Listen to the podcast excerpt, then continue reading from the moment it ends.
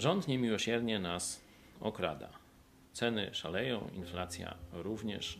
Nie wiemy, kiedy to się skończy. Coraz więcej ludzi, nawet e, ludzi mm, wierzących, oddanych Chrystusowi, zaczyna odczuwać lęk przed przyszłością ekonomiczną.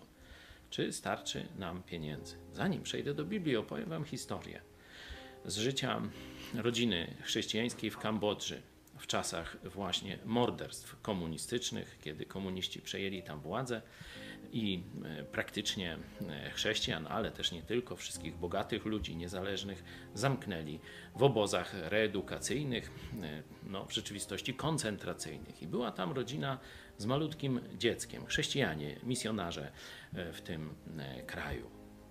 Trafiła do takiego obozu byli na plantacji ryżu, czyli wiecie, tam po kolana więcej w wodzie, e, nic do jedzenia i martwili się, że to dziecko umrze e, z głodu, bo tam jakieś tylko podstawowe, jakieś zgniłe brukiew tak zwana była, a dziecko no, małe potrzebuje jakiegoś mleka, białka, nie wiadomo, tego typu rzeczy, a tam nic, zero, tylko żeby tam jakieś trochę kalorii na przetrwanie.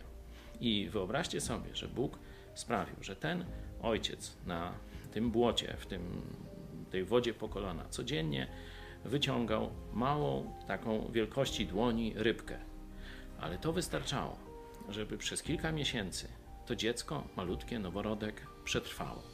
I e, później oczywiście Bóg pobłogosławił ich ucieczkę i przeżyli. Ale oni to jako cud określają i ja też się z tym zgadzam. To jest cud, który Bóg obiecał swoim e, uczniom. Więc i wy nie pytajcie. To jest 12 rozdział Ewangelii Łukasza, 29 werset. O to, co będziecie jeść i o co, co będziecie pić. I nie martwcie się przedwcześnie. Tego wszystkiego, bowiem ludy tego świata szukają. Wie zaś Ojciec Wasz, że tego potrzebujecie. Lecz szukajcie Królestwa Jego, a tamto będzie Wam dodane.